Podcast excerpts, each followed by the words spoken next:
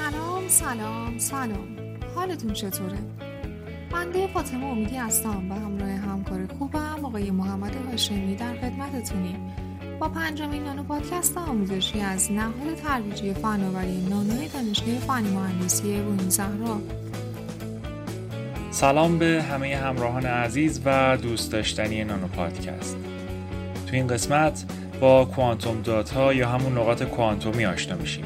و از آقای الکسی اکیموف کاشف این نانو ساختار خواستیم که در مورد کاربردهای مهم کشف بزرگشون برامون توضیحاتی رو بده بدون فوت وقت در مورد کوانتوم دات ها باید بهتون بگم که نقاط کوانتومی به نانومترهای نیمه حادی در حدود یک تا ده نانومتر گفته میشه. نقاط کوانتومی به طور گسترده در دیودهای نشاننده نور لیزرها تصویربرداری از بدن موجودات زنده و سلولهای خورشیدی مورد استفاده قرار می‌گیره این نانو ساختارها از 200 تا 10 هزار اتم تشکیل شدن و اندازه اونها تقریبا برابر با اندازه یک پروتئین درشته. ساختار اونها معمولا به صورت پوسته هسته است که در اونها هسته از عناصر گروه های دو تا 6 یا 3 تا 5 جدول تناوبی تشکیل شده و توسط پوسته ای از جنس ترکیبات نیمه هادی پوشانده شدند. بنابراین پوسته و هسته هر دو نیمه هادی هستند. اما در مورد مواد نیمه هادی لازمه که بگم موادی هستن که هدایت الکتریکی اونها بین هدایت الکتریکی مواد رسانه و عایق باشه. مکانیزم هدایت در مورد مواد نیمه این صورتی که الکترون های موجود در لایه ظرفیت با جذب انرژی به لایه هدایت منتقل میشن که در این حالت یک حفره در لایه ظرفیت به جای الکترون کنده شده به وجود میاد و یک الکترون در لایه هدایت ظاهر میشه که به اون زوج الکترون حفره گفته میشه. اسم دیگر این زوج الکترون حفره تشکیل شده اکسایتونه که با نیروی جاذبه الکتروستاتیک کنار همدیگه قرار می‌گیرن. به تفاوت انرژی لایه ظرفیت با لایه هدایت نوار ممنوعه میگن که مقدار این انرژی بستگی شدیدی به جنس و اندازه ترکیب نقاط کوانتومی داره. به طوری که نقاط کوانتومی با اندازه های مختلف انرژی نوار ممنوعه متفاوتی دارند. هرچه که اندازه نقاط کوانتومی کوچکتر باشه انرژی نوار ممنوعی اونها بزرگتر میشه. به عبارت دیگه برای برانگیخته کردن نقاط کوانتومی با اندازه های کوچکتر ما به انرژی بیشتری نیاز داریم. معمولا انرژی نوار ممنوعه پوسته نقاط کوانتومی از انرژی هسته اونها بزرگتره. در صورتی که مقدار انرژی لازم برای انتقال الکترون از لایه ظرفیت به لایه هدایت در گستره ناحیه قرار بگیره نقاط کوانتومی بسته به اندازه خودشون رنگهای مختلفی توی محلولات خودشون صادر می‌کنن. برای دیدن تصویری جذاب این مواد و آشنایی بیشتر می‌تونید به استوری های ذخیره شده در صفحه اینستاگرامی ما به نشانی نانو ویزیتیو مراجعه کنید و از دیدن این تصاویر زیبا لذت ببرید و اما این نانو ساختارها دارای خواص کاربردی نیز هستند که از مهمترین اونها خواص نوری و الکتریکی منحصر به فرد اونهاست. نقاط کوانتومی مزایای بسیاری نسبت به فلوروفورها دارند. فلوروفور یک ترکیب شیمیایی فلورسانس که توانایی تابش مجدد نور به محض تهییج نور رو داره. فلوروفورها معمولا دارای ترکیبی از چندین گروه آروماتیک یا مولکول های سیکلی با تعدادی پیوند هستند. به طور کلی عوامل متعددی مانند پهنای طیف تحریک پهنای طیف نشری پایداری برابر تابش نور و طول عمر فلورسانس روی رفتار و در نتیجه کاربردهای یک فلورفور تاثیر می‌ذاره. یکی از محدودیت های رنگ های آلی باریک بودن پهنای طیف برانگیختگی و پهن بودن طیف نشری در آنهاست این محدودیت باعث میشه که تنها بشه از یک طول موج خاص برای تحریک اونها استفاده کرد. از طرفی پهن بودن طیفهای نشری فلوروفورها باعث افزایش میزان همپوشانی طیفهای نشری رنگهای مختلف میشه که این پدیده به دلیل ایجاد محدودیت در تعداد نشانگرهای فلورسانس کننده برای علامتگذاری مولکولهای زیستی منجر به کاهش تمایل برای استفاده از فلوروفورها در تصویربرداری از این مولکولها میشه. به دلیل این محدودیت گاهی لازمه چندین فلوروفور برای علامتگذاری مولکولهای زیستی مورد استفاده قرار بگیره. البته اگه طیف نشری این فلوروفورها رو با همدیگه همپوشانی داشته باشن امکان ردیابی همزمان نشر چنگونه وجود نداره.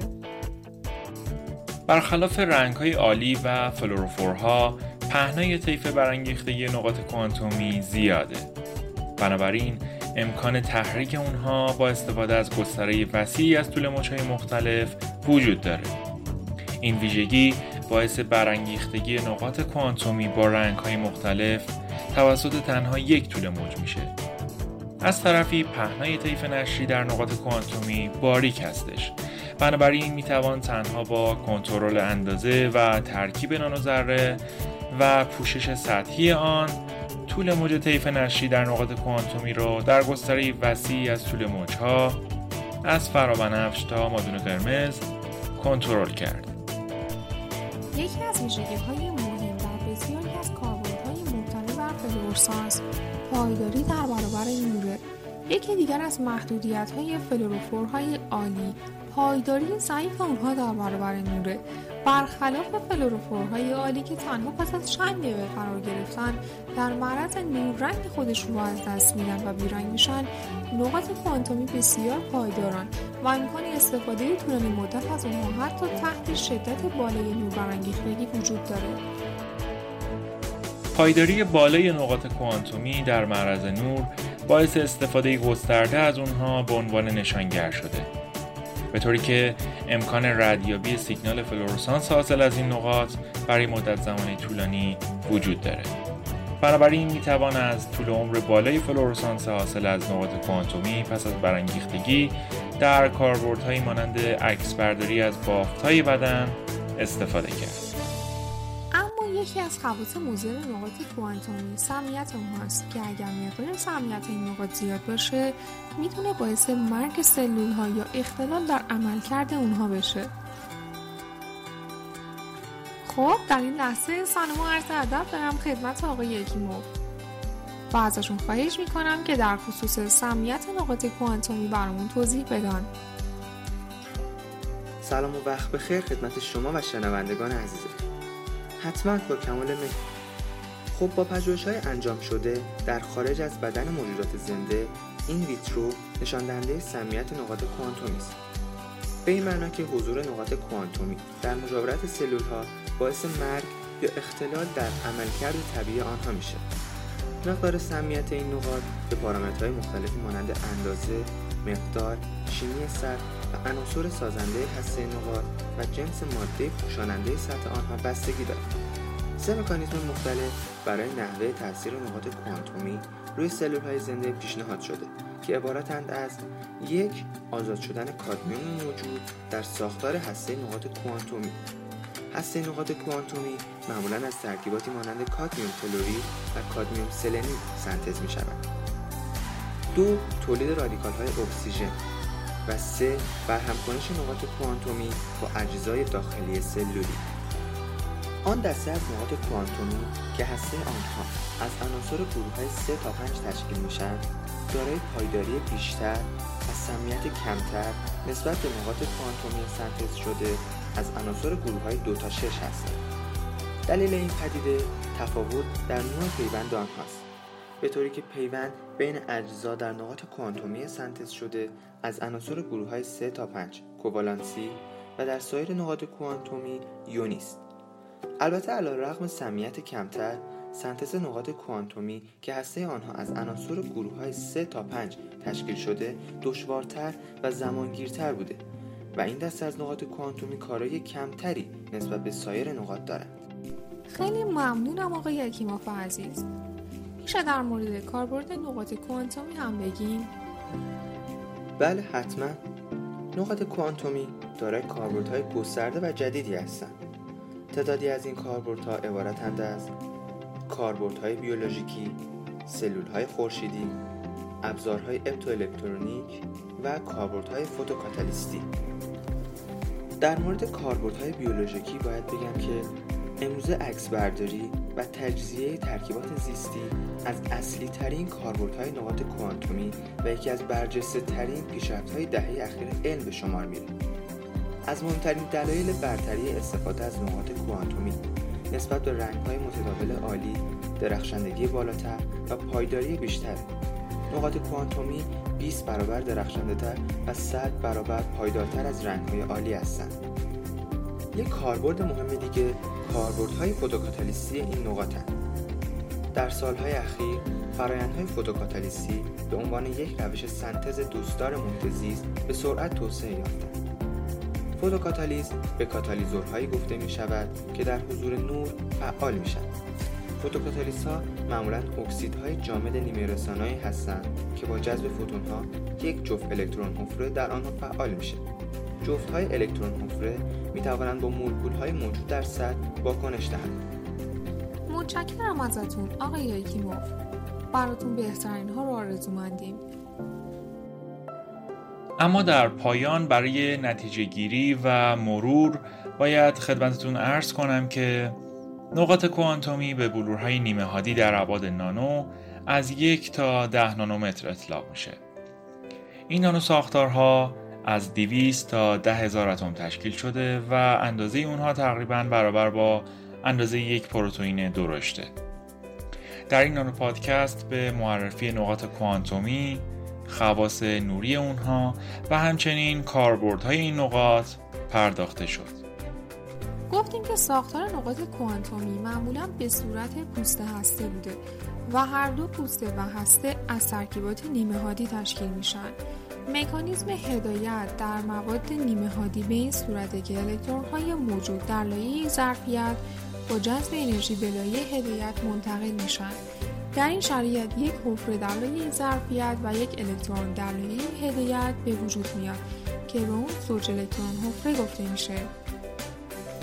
مقدار انرژی نوار ممنوعه در نقاط کوانتومی بستگی شدیدی به جنس و اندازه ترکیب این نقاط داره. هرچه اندازه نقاط کوانتومی کوچکتر باشه، انرژی نوار ممنوعی اونها بزرگتر میشه. گفته شد که در صورتی که مقدار انرژی لازم برای انتقال الکترون از لایه ظرفیت به لایه هدایت در گستره نایه معنی قرار بگیره، نقاط کوانتومی بسته به اندازه خود رنگ های مختلفی رو در محلول از خود ساطع می کنند. اشاره شد که برخلاف برانگیختگی نقاط کوانتومی زیاده. بنابراین امکان تحریک اونها با استفاده از گستره وسیعی از طول موجهای مختلف وجود داره. همچنین پهنای طیف نشری در نقاط کوانتومی باریکه. بنابراین میشه تنها با کنترل اندازه و ترکیب نانوذره و پوشش سطحی اونها طول موج طیف نشری در نقاط کوانتومی رو در گستره وسیعی از طول موجها کنترل کرد. همونطور که گفته شد پژوهش های انجام شده در خارج از بدن موجودات زنده نشون دهنده سمیت نقاط کوانتومی است. به این معنا که حضور نقاط کوانتومی در مجاورت سلول ها باعث مرگ یا اختلال در عملکرد طبیعی اونها میشه. یکی از راهکارهای کاهش یا حذف سمیت نقاط کوانتومی پوششدهی این نقاط با مواد پلیمری و عدم استفاده از پرتوی فرابنفش هستش در نهایت بیان شد که نقاط کوانتومی دارای کاربردهای گسترده و جدیدی مانند کاربردهای بیولوژیکی سلولهای خورشیدی ابزارهای اپتوالکترونیک و کاربردهای فوتوکاتالیستی هستند. سپاسگزارم از شما شنوندگان عزیز که شنونده این قسمت از نانو پادکست بودید. شما می‌تونید برای دیدن عکس های جذاب نقاط کوانتومی و همچنین آشنایی بستری با این نانو ساختارها به استوری های ذخیره شده با نام نقاط کوانتومی در پیج اینستاگرامی نهاد به نشانی نانو تیوب مراجعه بفرمایید. شاد و پیروز باشید.